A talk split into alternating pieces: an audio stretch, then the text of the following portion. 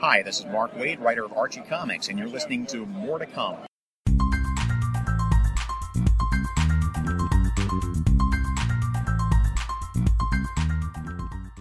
I'm PW Comic World's weekly podcast on comics and graphic novel publishing. I'm Calvin Reed, senior news editor at Publishers Weekly and co-editor of PW Comics World.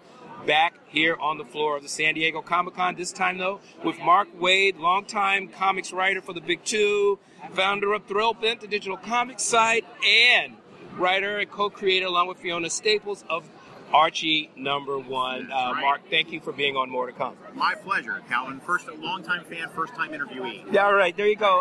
Awesome. We're always interested to meet our fans. um, well, obviously, this is in probably the hottest comic at San Diego Comic Con. It really seems to be. That blows my mind. It, it's it's well well you know it's a property. I mean Archie is a comic. I think it's like Archie and Superman. Everybody Yeah. wants it, knows it. They it belongs to the world. yeah, yeah. Um, but you you've written this reboot. It's like a new Archie, but it's the same Archie. But it's the same Archie. Yeah, yeah. Exactly, yeah. So- but first, tell us. I mean, what's your relationship to Archie? Well, I, I, you know, like everybody, I've been a fan forever. Mhm. You know, like every, everybody who's read Archie comics growing up. Uh, I was actually on staff for about an hour and a half in 1990, I guess. Oh, really? you know, actually, for, for a few months and stuff, as, as like an assistant editor slash jack of all trades, Yeah. colorist, archivist, whatever. And and I knew at that time, that time, you know, I, I knew of Archie and I liked the stuff, but it wasn't really until I got a chance then to deep dive through the archives back Uh-huh. then which was much easier in 1990, obviously. uh, but deep dive into the archives and really get a sense of how special a lot of those stories were. And since then, I've sort of carried that torch. I actually did. I actually did samples for a month's worth of newspaper strips. Oh, really? Oh. And that that, that So I- you've got background I- here. yeah. You've got a history of Archie. and I've done some cover. I did some covers for them back at Yeah. cover sketches and stuff. And I did a few stories, and then uh, you know, but I've always been a fan. And then they called, you know, a few months ago, and they said, you know, we we really are interested to see what your your take would be on this if we just did a complete from scratch relaunch. And I'll be honest, like my first thought was maybe calling a 53 year old man to redefine a bunch of 16 year old Yeah. kids is not your smart move and some may still feel that way, but I, I think that I acquitted myself pretty well because it's, you know, I was nervous about that. Yeah. Mm-hmm. But it, it's like any other writing job. You just get in the heads of the characters, mm-hmm. and it doesn't matter, you know, what their background or age is if you're really in the head of the characters. And so what I really did was focus on. Uh, obviously, my high school experience is different than my, you know, 15 year old stepdaughter's Yeah. high school mm-hmm. experience.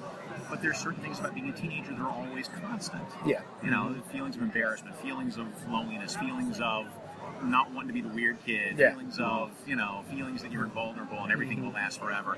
And luckily, like those things are also the building blocks of good stories. Yeah. So I, you know, focusing on that and focusing less on whether or not they are the, yeah, whether or not they use Instagram or Yeah. Snapchat. Yeah. You know, that's that's window Yeah. dressing. That's Yeah. the kind of stuff that dates anyway too. Yeah, right. Yeah, yeah.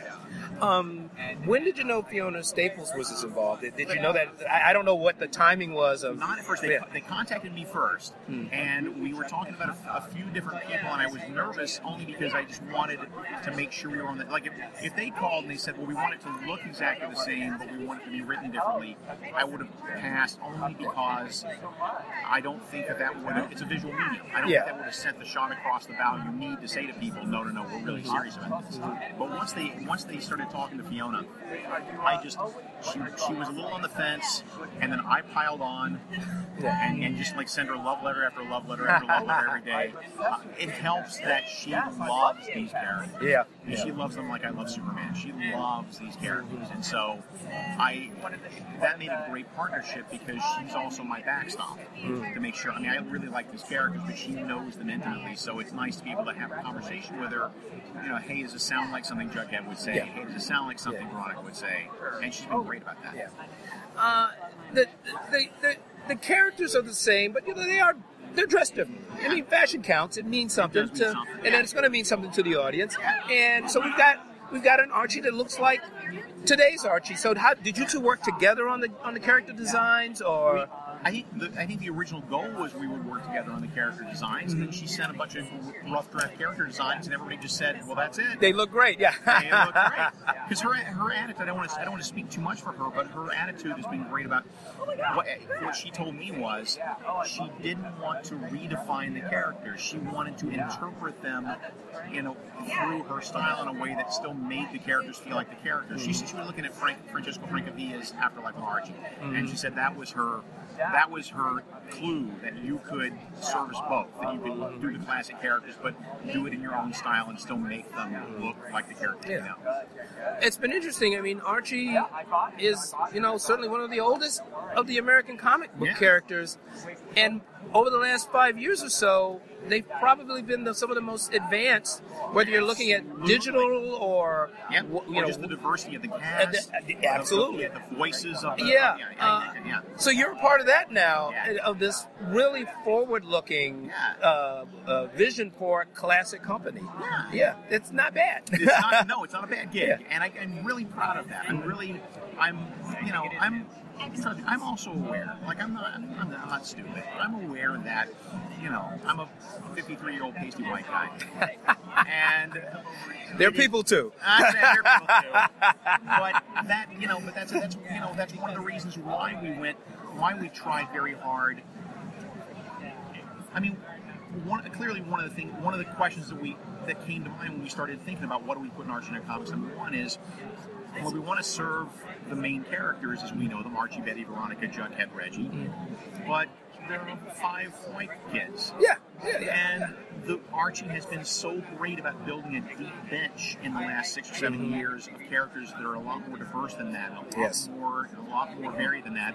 So, what do we do to to make sure that it's not just the adventures of five white kids?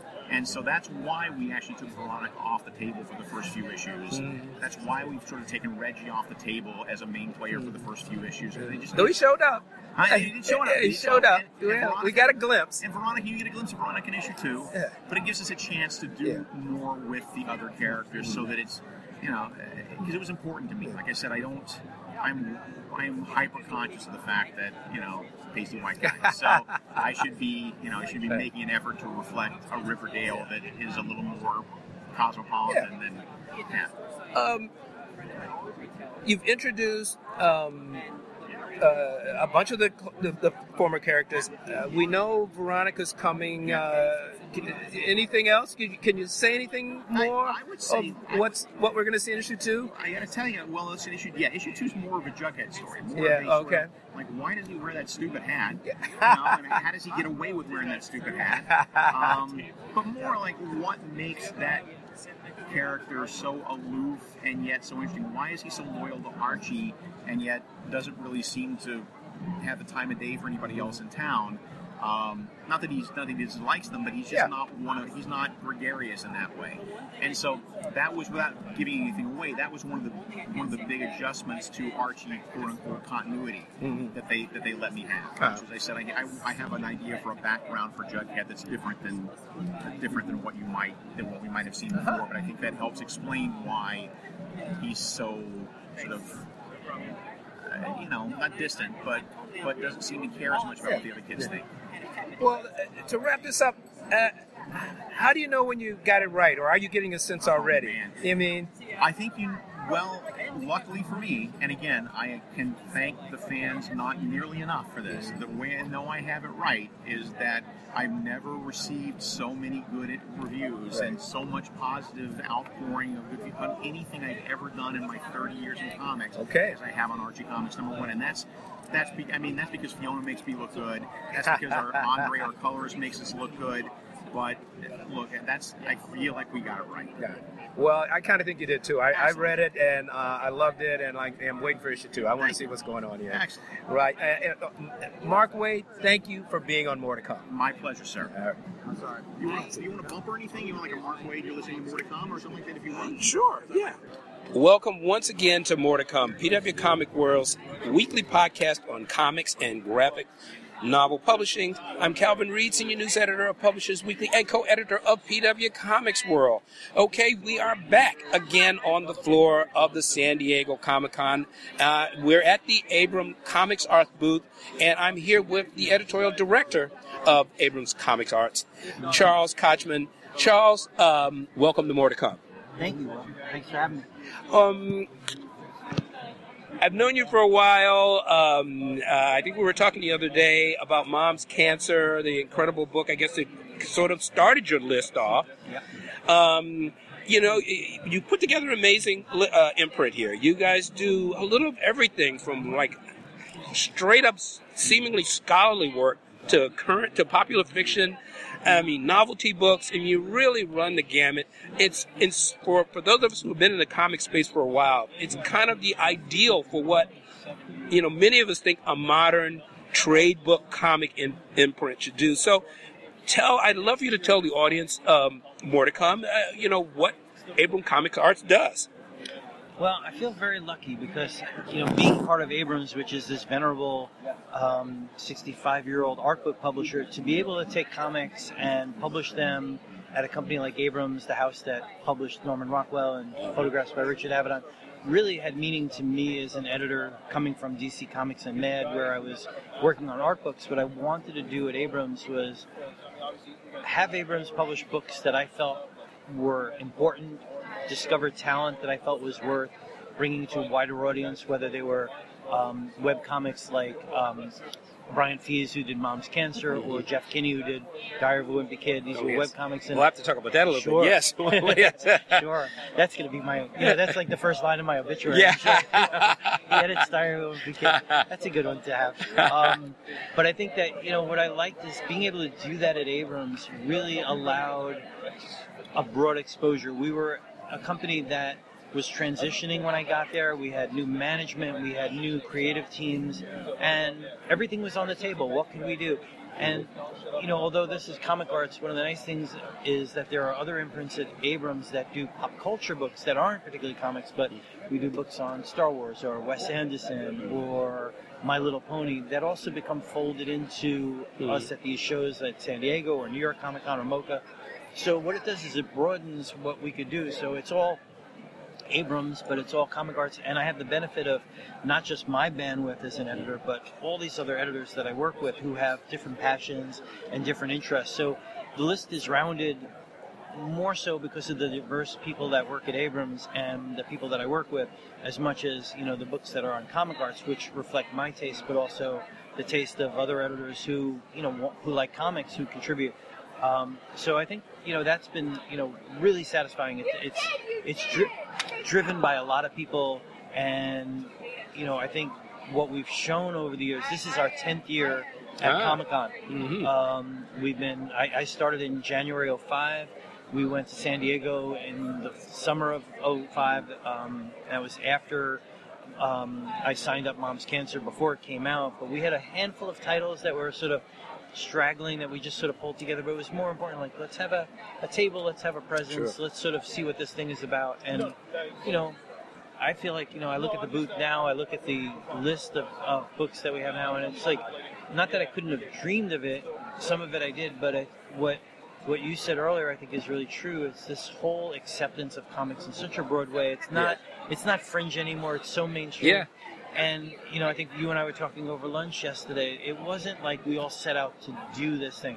It's just a perfect confluence of like all these people who grew up reading comics were now in positions where we could publish or write about or yeah. review or mm-hmm. make movies about or make TV shows about things that were from our mm-hmm. childhood. And a good example for me on that is I grew up with the Topps stickers and all that. I love mm-hmm. wacky packages. Sure. I was able to take my childhood interest of that and then approach Topps because I knew them from my DC days and do books like Bazooka Joe and Wacky Packages and Garbage Pail Kids. So it's taking things from your childhood, knowing that you weren't the only one at that age who loved this stuff, and then putting it out in a way that all those people who are your age can appreciate it and crossing over.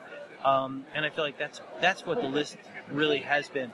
You know, I I'm a big fan of Kirby. I'm a big fan of Harvey Kurtzman. A big fan of Will Eisner. Those are three people that I kind of identified as being the triumvirate of art books. And you've done books on all of them. All through, I, I, I finally the, the the Eisner's coming out this fall, and Yeah. it wasn't so much to put out like I want to do a book on Jack Kirby, but I want to put out Mark Evanier's book. I want to put out Sure. the book on the Jack book Kirby on it. Yes. and you know been very lucky to be able to do that at Abrams and put out these coffee table books in a way that become definitive monographs and art books but they're art books at a company like Abrams who publishes Picasso and Monet and Yeah. that's in our Yeah. DNA and Yeah. that's really satisfying for me I know You're in it- good company. I think they're in good company, and I know that when uh, I told Eisner that I was coming over to DC, uh, coming over to Abrams from DC, he was really happy, Mm-hmm. and I think he would be really thrilled with the way you know that book is coming out, but also the fact that comics are what he expected. They're now accepted mainstream. Mhm. You know, the idea of the old librarians who, you know, turn their noses on comics and, and accept that that's gone That's now. over All- with. Yeah, they're, they're, they're all unfortunately they're all passed away. So now yeah. all the librarians are really cool and they're our age and they And they reading love comics. comics. And they love comics. and they love the fact that it kids read comics and it brings people into the libraries and it brings people into reading and teachers. You know, there's there's no there's a total acceptance right now, and I think that's really exciting. Okay, let me ask you. I, I, we, I want to get back to Wimpy the Kid, but I want also I want you to kind of briefly give me a sense of your background because one of the things I thought was ideal when you t- took over this job was that I mean you had the, the perfect background of putting books together as well as working in the comics industry. Right.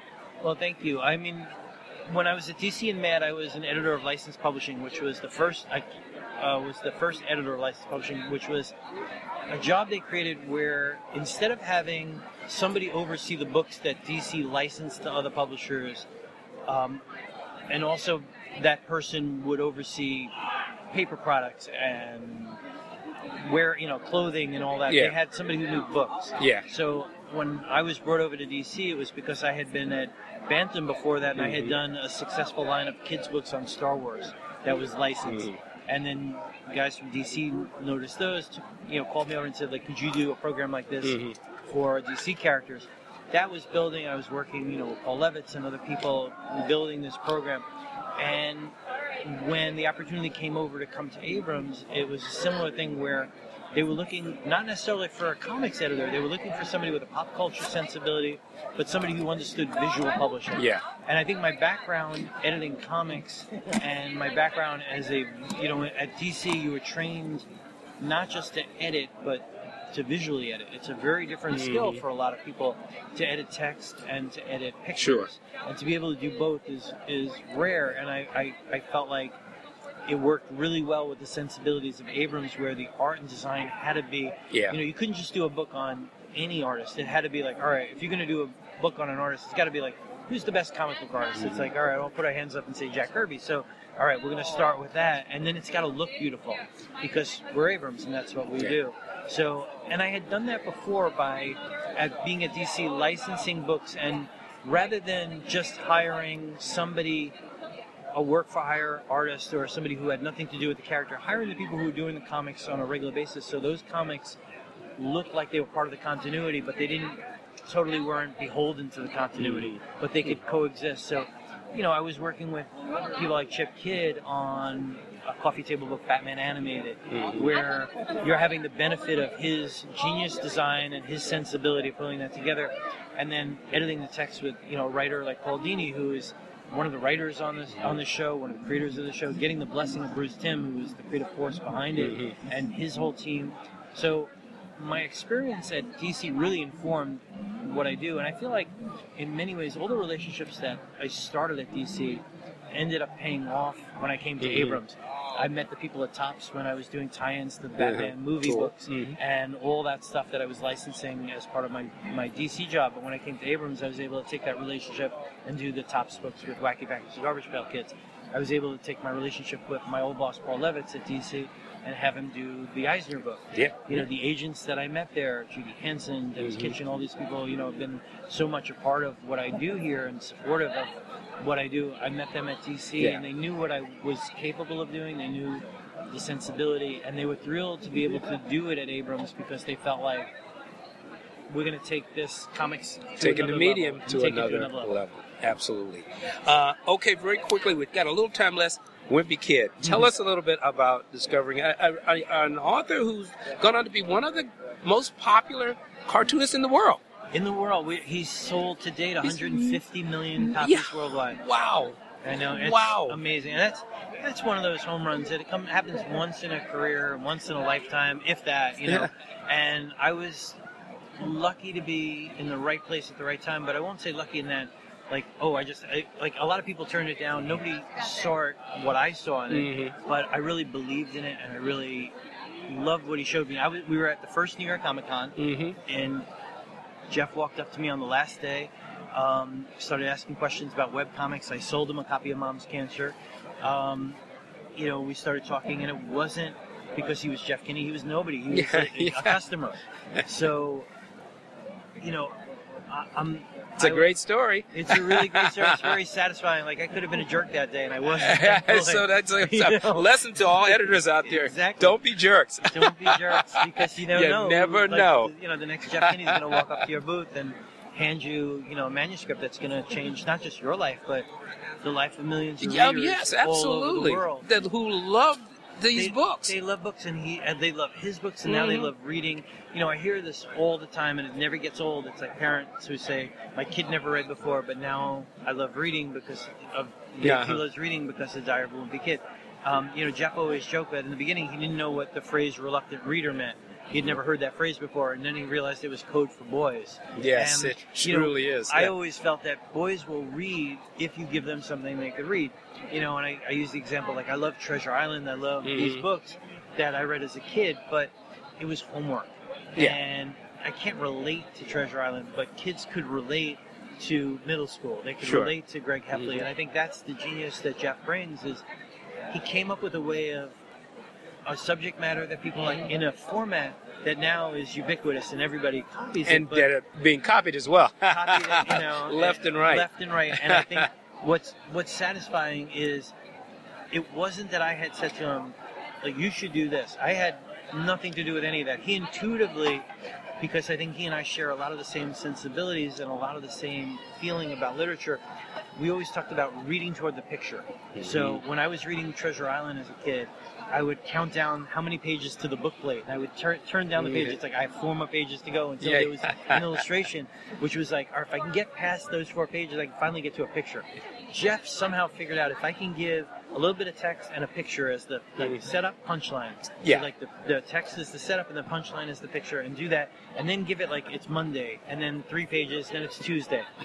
it's digestible, it's easy, you have a sense of accomplishment, and I think, I think that was the genius. And there's something in the air that always happens. We talk about this confluence of all publishers doing this. It was the same time that Brian Selznick had done um, Hugo Cabret. Oh, yeah. Mhm. And the same thing about that. I think part of the reason that did so well, and I've talked about this with Brian and David Saylor, who works at Scholastic, is it was the same time Harry Potter was, was being sold, and kids would be walking around with these huge Harry Potter books. But the younger kids could walk around with Hugo Cabret. They could read a couple pages, and then there's a double page spread that's Mhm. an illustration. Yeah. And they could read that book. They could say they read a big fat book that like their brother was reading Harry Potter or Sure. their sister was reading Harry Potter and have the same sense of accomplishment. I think that was so important. And again, that confluence just happened at the same Mhm. time. And I think it was a way to get reading manageable to boys, Mhm. kids, to these reluctant readers and kids who didn't. And you know, it's been the most satisfying thing that I've been associated with because I one, I really believe in the books. I, I think Jeff is just one of the besides one of the nicest people in the business, one of the most creative Yeah. and selfless. He constantly is trying to figure out how do I do better with Wimpy Kid? How do I get back to the community? He built this bookstore in the community. Yeah, no, he's, was a bookseller too. Yeah, He's yeah. an independent bookseller Yeah. at a time when everybody was thinking like, you know, why would you open up a bookstore when there are these online sites? And he's showing that you could make that work and it could change the town. Mhm. And if he could take that model and be applied, you know, uh, what, what I hope happens, all the people who imitated Wimpy Kid imitate his bookstore model. Yeah, there then you you have bookstores throughout the I country. so. I think people like to support their local independent I stores. think so, too. You know, Okay, um, I'm, I, I apologize for rushing through this, but I do want, uh, I'd love to hear. Actually, I've done interviews about the, the Will, you know, right here with, about the Will Eisner book that's coming out in the fall. Um, um, uh, I'm leaving something out. peanuts. Hmm? Peanuts. Oh, peanuts. Um, and um, what else was I? I yeah, I'm spacing out here, but I, I'd love for you to talk a little bit about uh, just some of the books, uh, a, a book that's coming out, or some yeah, books that I'll are coming give you a out quick now. overview of some of the books. I mean, I feel like the list that we have for the fall is the best list that I've ever pulled out, and I Mhm. think one of the reasons I say that it has a little something for everybody in that it covers the basis. I sort of try to take comic arts and break it into art books, collections, original graphic novels, and stuff for kids. And I think on this list we have the best of all that. Um, and you know, since you already talked about Peanuts with Chip Mhm. Kidd, you know, we have an art book, coffee table art book on the history of Peanuts. But Yes. it's you know, there've been thousands of books on Peanuts. Mhm. How this one's different is it focuses on the original art. Mhm. It's got Chip Kidd, so right away it's different Yeah, than right. everything else that's out there. But it's different than his previous book because it focuses on the original art. Um, you have Paul Levitz writing Yes. the you know third part of my triumvirate of heroes of comic book heroes on Will Eisner, um, and his Champion of the Graphic Novel comes out this fall. Another art book, coffee table book, for me really satisfying because I knew Will. Huge fan of Eisner. I think he would have been really pleased with the book. Paul knew Will, and Paul was my old boss at DC, so Yeah, it's so- always a, an interesting sort of exercise, and you know a lot of mutual respect working on this project because you know, even though the roles, you know, change slightly, you know, the you know, Paul's a, a professional and amazing writer and amazing craftsman, and um, you know, I think it's it shows what we at Abrams do in terms of like the Peanuts book or the Eisner book of like this is the visual book on Eisner. It has every sort of covers every aspect of his career, shows you things that you've never seen before from the archives, photographs, letters, all kinds of stuff. But also, it's not written for the fan; it's written for the casual reader who the fan will find lots of stuff that they didn't know. But this is a book for people who know nothing about the subject, Mhm. and we're going to learn why Will Eisner matters. So that's coming out. Um, we have the follow-up from Derf Backderf, uh, who did uh, My Friend Dahmer. We have his book Trash, Oh, yeah, which is yeah. his follow-up, his original graphic novel. Um, I'm incredibly excited to publish this book because one, I'm a big fan of, of Derf's. I'm also an extremely um, big fan of telling stories that stories in comics that the mainstream reader, readers who don't read comics, can read very easily. If you read uh, My Friend Dahmer, you know that his storytelling and his journalistic style is so clear and smart, Mhm. and he walks you through the history of garbage and what it's like to be a garbage man. It started out based on his time where he was an actual Yeah, he garbage was an man, actual garbage. but he was a garbage man in the 70s, so he had to bring it up to date with recycling, and he so Yeah. he he you know elaborated upon that and really broadened the whole um, you know book. And it's just an amazing narrative. It's really relevant to what Mhm. we as a society are going through, um, and you know it just opens your eyes to things that you just didn't even know were a thing. Yeah. You know, or that people had to deal with, garbage had to deal with. And the book's And it's very funny on It's top of being informative because funny. it's really a, almost a, a series of infographics in, in a certain Yeah, yeah. and it's sort of also a raucous tale. I feel like Yeah. you know, like it's so crazy to hear all of a sudden like. You know, the difference of picking up trash in the summer is very different than in the winter. Yes. You're dealing with the Yes, elements in a very different way, and he talks about that. And, you know, he's got a, a cast of characters and friends, and, Yeah. you know, they're all based on tropes or types or whatever, but really funny, and I think it's, uh, you know, I'm, I'm really excited about it. We did really well with Dahmer. Um, I feel like this book, you know, in some way could be even more commercial because we all we all have our own trash stories. Yes, we we have know. our own stories. So that's really cool. And then uh, two other ones quickly that are on the list that I'm just like so excited to get to do. Um, we did a coffee table book and adding to our top series on Star Wars, the Mhm. first trading card series Uh-huh. from 1977, all five series in one big book, Mhm. collecting all those relating to the uh, um, Uh. to the first Star Wars movie, done in our Topps format with the wax wrapper and the bonus Uh-huh. cards and all that. And you know, those cards are so much a part of my childhood DNA. Sure. Anybody who grew up and saw that first movie and saw uh, collected those cards, and it's you know even like Chip Kidd and J.J. Abrams. Chip was saying when he went to see J.J. Abrams the set, he showed him his scrapbook, and he had those cards, and he and, and J.J. Abrams were talking about how important those top trading cards were to them as kids, and so I think having that that was the book that when I first started doing the top stuff, I really really wanted to do Mhm. was wacky packages and the Star Wars books, the Star Wars cards. So you know, finally getting to do that. Uh, and then the last one is a book called Ghetto Clown, and Yes. Oh, this that's is a wonderful John book. Leguizamo's autobiography in comics. Yes, I can't wait to see this. It's yeah. unbelievable, and I'm so honored that we get to publish it, and um, it came in through another editor, this guy David Cashion, who's a great editor and colleague and uh, a friend, and um, he got the submission. He came to me because it would be on the comic arts list, and he asked if I knew um, who John Leguizamo was. I said not only did I know John, but I actually know him. Uh, I don't know if you remember me, but we grew up together. I know this is a this is a great part too. You, Yeah. you, went- yeah, you went to high school with him, or Uh, right after high right- school, beginning Ah. of college, um, you know, we were friends and part of a whole group of friends. And you know, I remember John when he was first starting out and, and doing stand up, and you know, we went to see Pee Wee's Big Adventure, Adventure together, and we went to movies, and Very he cool. started doing stand up and finding his thing, and then he became famous, and we just lost touch. Yeah. But he walked into that meeting, and I, he, he came. He was in the meeting. I walked into the uh, meeting um, that David was having with him, and he looked up and he was like, "What are you doing here?" And he totally remembered me, and we were able to rekindle our friendship, and you know, find an amazing said, team artist. Dude, I'm and- your next editor. exactly. Well, David is the next. well, editor, David, but David's yeah, actually the editor. Yeah, but, yeah, but, but in- um, but- yeah well, you're a publisher. Yeah, and- there you go. and, but it's been great because you know he's happy to be on the list, and I'm so thrilled to you know have my friend back and Yes, get yeah. to hang out. And he's just, I you know, I, you meet a lot of celebrities. I met a you know very fortunate. I know a lot of celebrities and people who are famous, and John is like. He's the same guy that I used to hang out Yeah. with, and that's what's so satisfying. pretty. He's just really talented.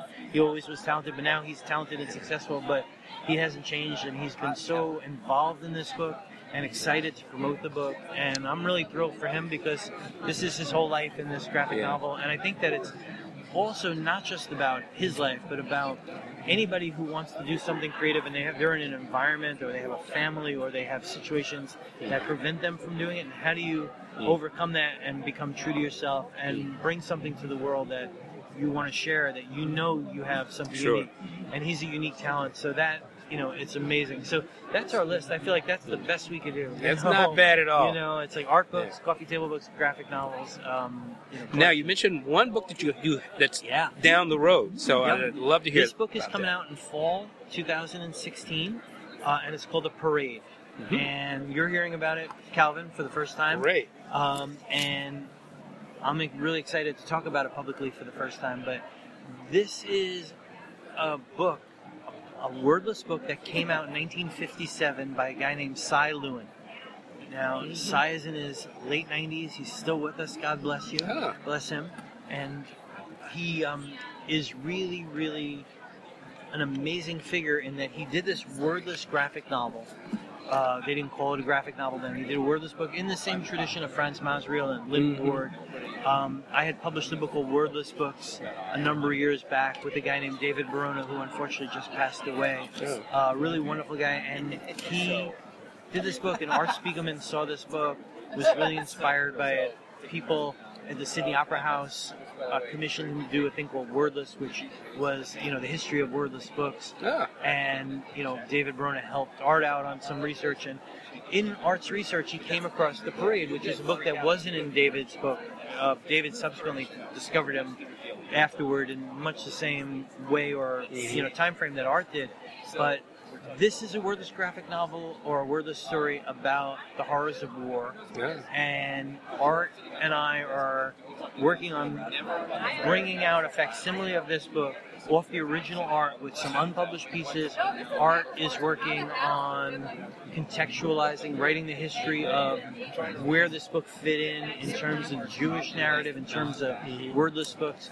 Um, one of the big patrons of Si's was Lotte Jacobi, who's a very famous photographer, perhaps best known for the famous picture of Albert Einstein sticking out his Oh, yeah. tongue, or the picture that's on the back of The Catcher in the Rye of J.D. Salinger that we've all seen. She was an amazing photographer. She was a fan of Si's work. It was in a gallery in Manhattan. Albert Einstein came in to see the book, Oh, see right. the work. Yeah. Um, so there's a quote from Albert Einstein about the parade and about Si Not and bad.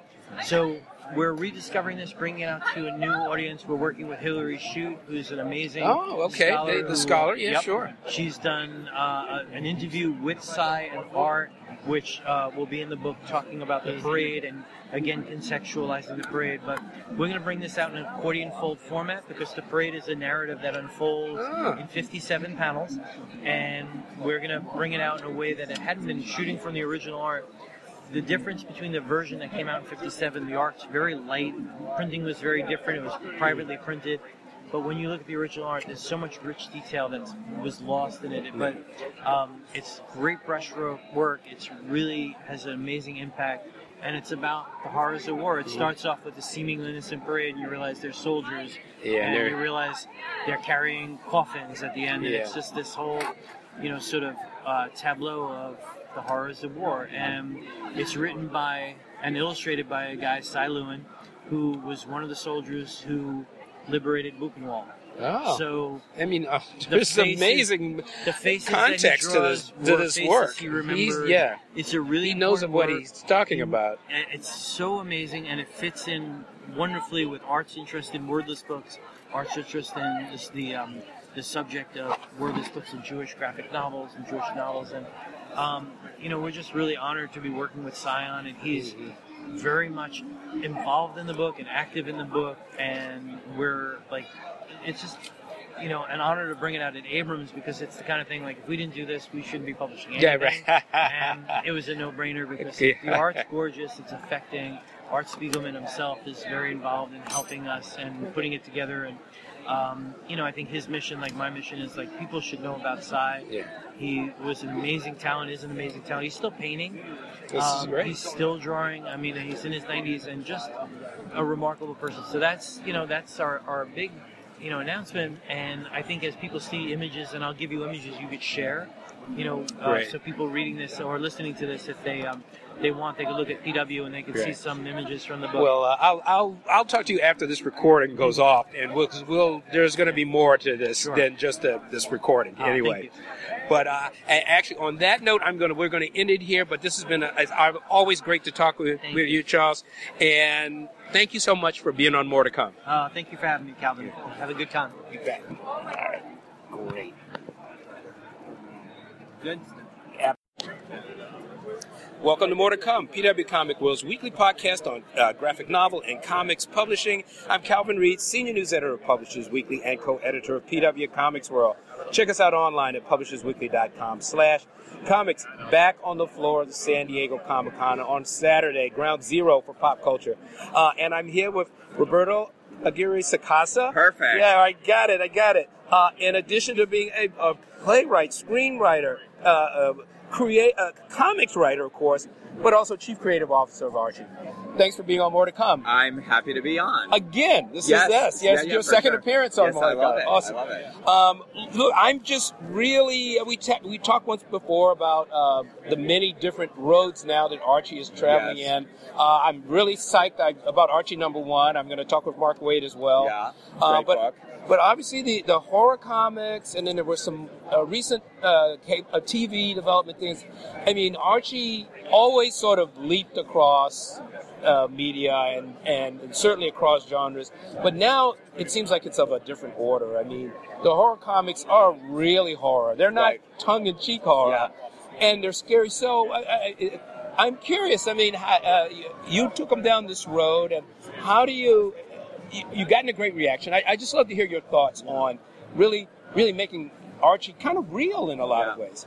Well, you know, it's it's. I think it's over the last five or six years since Jon Goldwater took over mm-hmm. Archie. It's been a massive sea change. Um, I mean, Archie's been around for 75 years. Uh, there's a lot of history behind this company, a lot of history behind these characters.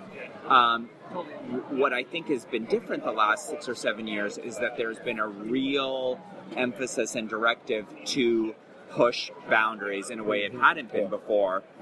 And when people are really, really passionate about characters the way they are about Archie and the gang and all that stuff is, you risk two things. One is you're going to alienate people, Yeah. and the o- on the other hand is people who love these characters so much, but have seen them for 70 years in the same way, are so thrilled to see them in different contexts, in different kinds of stories, in different kinds of stakes.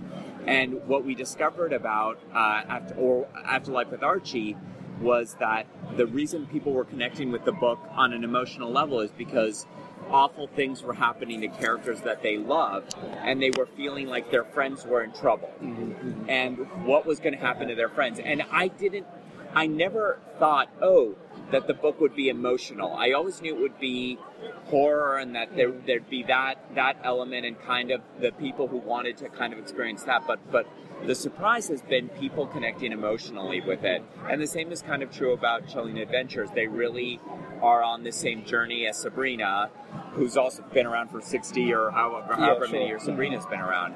But but it's it's it's it's that connection that I think is what's really uh, made Archie endure and, and allowed people to embrace all these different iterations and these new directions. Now, I think I saw online somewhere that you, you once did a, a version of Archie that sort of got you in a little trouble or something? Yeah, that was that was yeah. Uh, about 15 or 16 years ago, when I was in grad school, I, I wrote a play uh, that was uh, you know a loving homage to the Archie characters. Uh, uh, that the previous regime did not love. Okay. Uh, so they sent a cease and desist order. Uh, but I must say that they that they that they they didn't uh, shut the show down. They said, "Listen, you can't do this with our characters." So so I renamed Archie Andrews became Buddy Baxter. Veronica Lodge became Monica Posh. okay. Uh, uh, uh, Reggie Ma- Mantle became Freddie Battle. Uh, Jughead Jones became Tapeworm Smith. Okay. So so it was that kind of thing. I see. So you just sidestepped it. Exactly, exactly. Right. Um, yeah, I, I'm really curious about the zombie aspect because it it's so powerful, and in some ways, it's just sort of mimes. I mean. Uh, I mean, they're Yes. brain eaters, and so they're going to. Um, I mean, what made you decide to to go zombie? Well, well, really, I have to give full credit to the artist Francesco Francavilla, Uh-huh. who draws Afterlife with Archie. He did a variant cover for uh, our magazine that we used to publish, Life with Archie. uh-huh.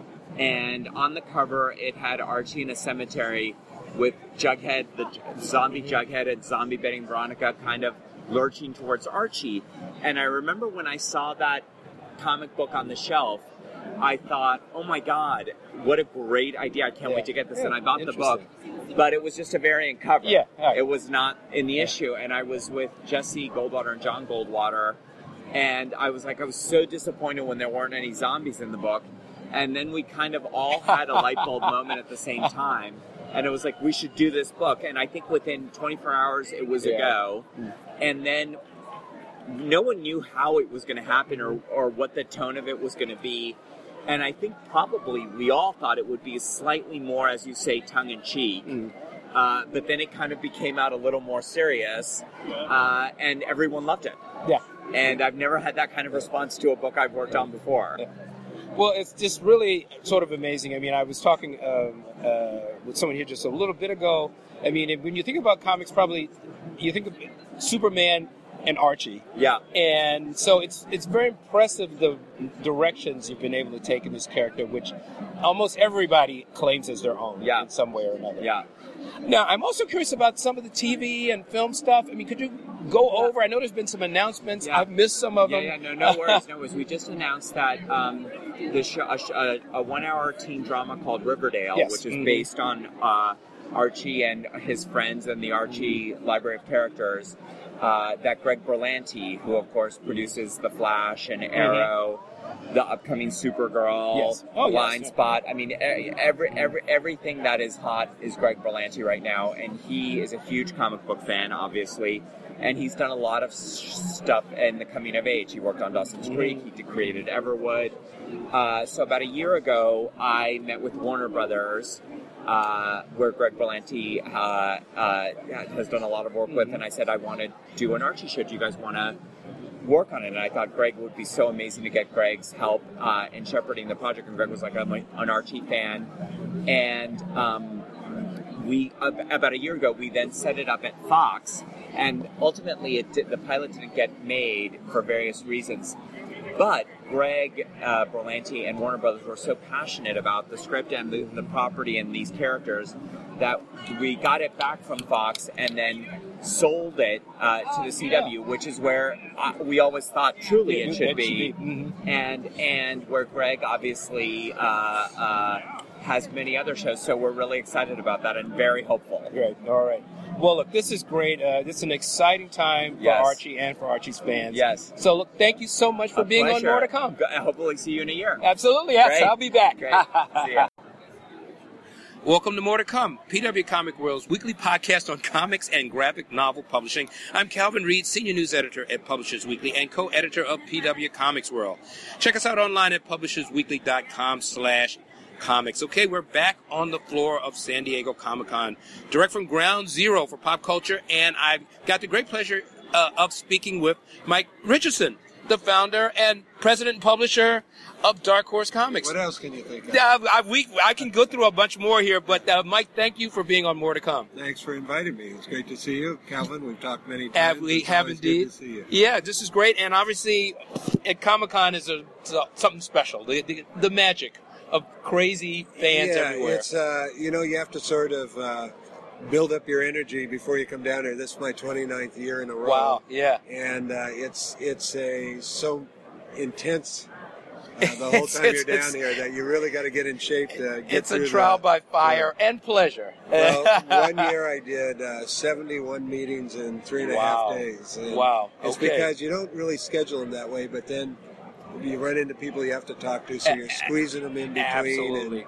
and around and over and under and everything else. All right. Well, um, look, uh, well, you mentioned 29 years, but this is the, the 30th anniversary, the 30 year Dark Horse anniversary Uh, coming up. Well, it's uh, 30, 30 years ago I first started gathering people together. Our, Mm-hmm. first publication uh, was actually in 1986, Mhm, summer okay. of 1986.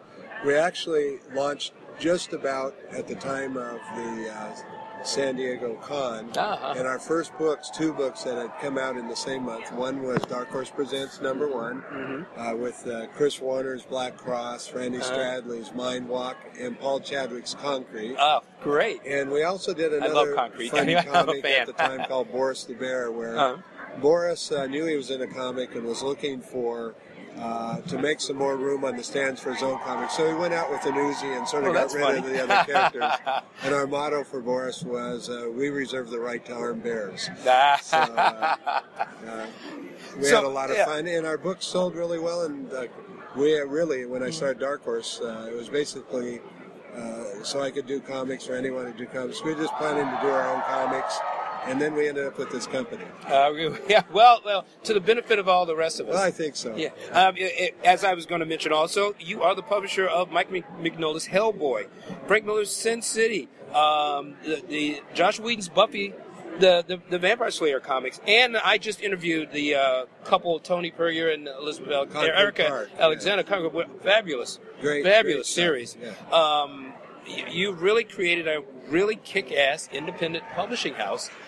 Yeah, so I, I have to ask you a question. Sure. What do you mean by independent? Independent of Marvel and DC? I've never Well, figured out that what tends that to be what it's meant But it now said it's that. more true than ever because actually uh, corporations have come in and Mhm. investment firms have come in and bought up the other so-called independent companies. Sure. Dark Horse is still the company that I started. I still own it, and so it's still. That's what I mean. is an It- independent it's your company, Yes, right. not a bunch of shareholders. um, and um, and we yes, and I know we talked a little bit during uh, back in May during Book Expo, uh, really about a lot of the things that were going on at Dark Horse, uh, new hires. Um, uh, growth over the last three years. I'd love to hear you talk a little bit about that, particularly in the book trade, because that's what we do. Publishers Weekly, we we're the book trade uh, journal. Well, Dark Horse is uh, actually ex- experienced tremendous growth. Uh, I always have a gripe because a lot of people look at the diamond pie chart and think that means market share, and that really has nothing to do with market share. Uh, Dark Horse is uh, much, much larger than most of the competition, uh, excluding Marvel and DC. Sure. And uh, we've had explosive growth after over the last three years. Uh, several years ago, we took a huge jump, and we do this every so often, and it's a combination of uh, different elements as we grow the different divisions. So we took about a 30% jump about uh, two and a half years ago Mhm. in sales, and we've continued that growth uh, ever since. This year is going to be bigger than last year, which was our biggest year ever. Uh, all of the different divisions, we have a number of divisions. We have uh, the uh, publishing, of course. Sure. Uh, we have the film division, Yeah. Mm-hmm. which we have a number of productions. We have a television series we're uh, executive producing uh, on Sci-Fi Channel called Dark Matter. Yeah, oh yes. Uh, we're you had some recent announcements too, too, right? Yeah, we just yeah. uh, signed a television deal with uh, Universal. Uh, It's right here on my bed. yeah. Universe, uh, UCP, Universal Uh-huh. Cable Productions, and uh, so we have a number of projects: uh, Umbrella Academy, Uh-huh. Concrete, uh, several others that are going to be in that Harrow County, a brand new horror Mm-hmm. yeah. strip that we're Mhm. bringing into them. So we have a, uh big television uh, slate coming up. And we're doing films. We were producers on the Tarzan film that uh, we're doing over at Warner Brothers, uh, big budget film. We have several. We have about a dozen in development. So you know, we've never really uh, promoted the entertainment side, but over the past uh, 20 years or so, we've uh, produced. Uh, Dark Horse Entertainment's produced over 30 uh, film. Uh-huh. Uh, films and uh, and or television uh, projects. Mm-hmm. So we've been actively involved there. Uh, we have our toy division, Dark Uh-huh. Horse Deluxe. Right now, the a couple of the hot sellers are the the uh, Game of Thrones toys. Of course, everybody loves Game of, Of course, Thrones these yeah. days. You And can't go wrong. and uh, the uh, um, digital site. Uh, yeah. Dark Horse is the only uh, publisher, comics publisher that I'm aware of. It has its own uh, Sure. Digital storefront. Yeah, Dark Horse Digital. Yes, but we also create our own apps. We're on every major device, and uh, we just did a deal with Comixology. Sure, so yeah. that's coming up shortly. And that was very significant because you guys were one of the last big Well, holdouts, if that's uh, the I- way to describe really- it. We weren't really holding out. Everybody tries to say that, but for a variety of reasons. First of all, I think that every publisher is going to have to have their own digital site at some point in the future. So for me, let's do it now and let's get it up there and let's Sure. start now. Uh, second, uh, because of some of the other deals we had, we had to find a way to make a deal with Comixology that made sense to us. Sure. And so I know David; he's a great guy, and we finally worked out the the details, and so. Uh, it was time to make a deal there, and it was, it's for the trades. We still haven't made a deal for the right, comics yeah, yet, good. You're still selling those through the Dark Horse right. Digital. Sure. yeah, and we'll, we'll we're not shutting down Dark Horse Digital. Yeah, We're, yeah. We will continue to be selling our comics and trades Yeah. to that, but our trades are for, available now on Comixology. And uh, they tell me I haven't seen the final figures, but they tell me our first week was a major success for them. So, I'm a- sure. as far as our, our bookstore sales, um, they've uh, they've been going up on a increasing at a tremendous rate. We did change distributors. Uh, we started in the bookstores uh, about a year, little over a year ago, uh, with Random House, uh, Penguin Ra- Random House, and they have uh, done a great job for us. I mean, our sales, we put a lot of books back into print that uh, had uh, sort of faltered, but now are selling again.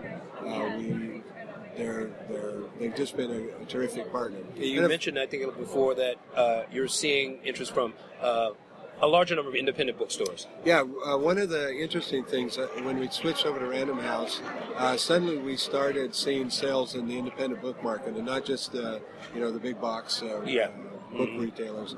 So that was a big surprise, and it actually allowed us. I think we put about 500 books.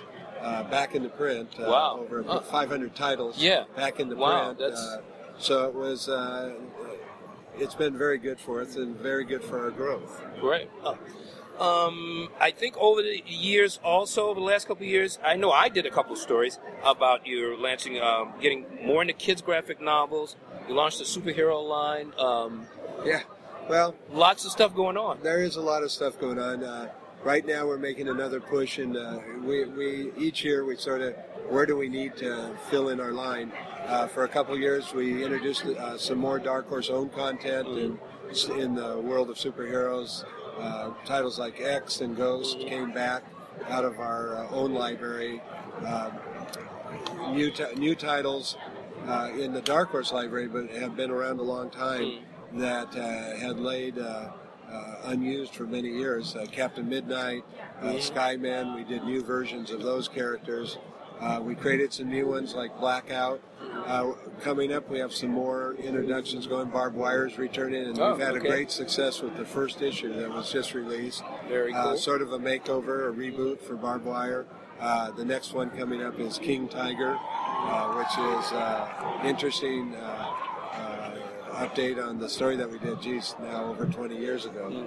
So we're uh, creating new characters. We're reintroducing and rebooting some of our longtime characters, and we're actually uh, bringing back some uh, public domain characters that we're sort of putting our own stamp on them out of the past. Very cool. Um, creator owned uh, right now is a big push for us this year. We're we're uh, bringing a number of creators. Uh, we've had a lot of success for with a number of the books. The biggest is Chuck's uh, Fight Club Two. Yeah, yeah, Which go. uh, first issue I think is uh, well over hundred thousand, I believe. Uh, copies, which, as you know, in this day for the pamphlets, that's a big Absolutely. number. Absolutely, yeah. So, Well, so good. It's yeah, all good. It's it, well, that's that's the news we like to have here at Publishers Weekly. So that's that's exciting. one of the interesting things is usually, you know, over the years, we have like four or five different divisions, and two or three will always do good, one or 2 Mm-hmm. will have a slow year. For the last three years, we're breaking records in all three of our divisions, so that's all good for us.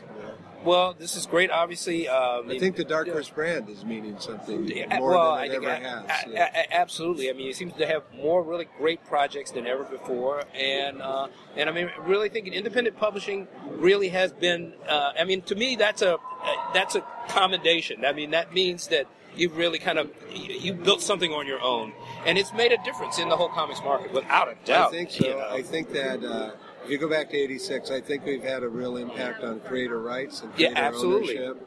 I don't Also, know a huge issue that- now, you know, Yeah, that- and I don't know that it was. Uh, there were many people thinking about that back then, Mhm, but the creators were. Yeah. Yes. And so, you know, that's how we got people like Frank Miller and Mike Mhm. Mignola and Art Adams and uh, uh, uh, so many of the Eric Powell, Yeah, so many of the other crea- creators. that yes, the goon. That's uh, yeah, Dave. And Joss Whedon, uh, people like Joss, Yeah. too, who don't need the Dark Horse, but came here because look, they want to own and control their own work, and they want to do it the way they want to do it, and so we give them that uh, opportunity. Now we have some great books. Uh, Lady Killer's been a big success for us. Uh, uh, Harrow County, Mhm. as I said, Yep. Mhm.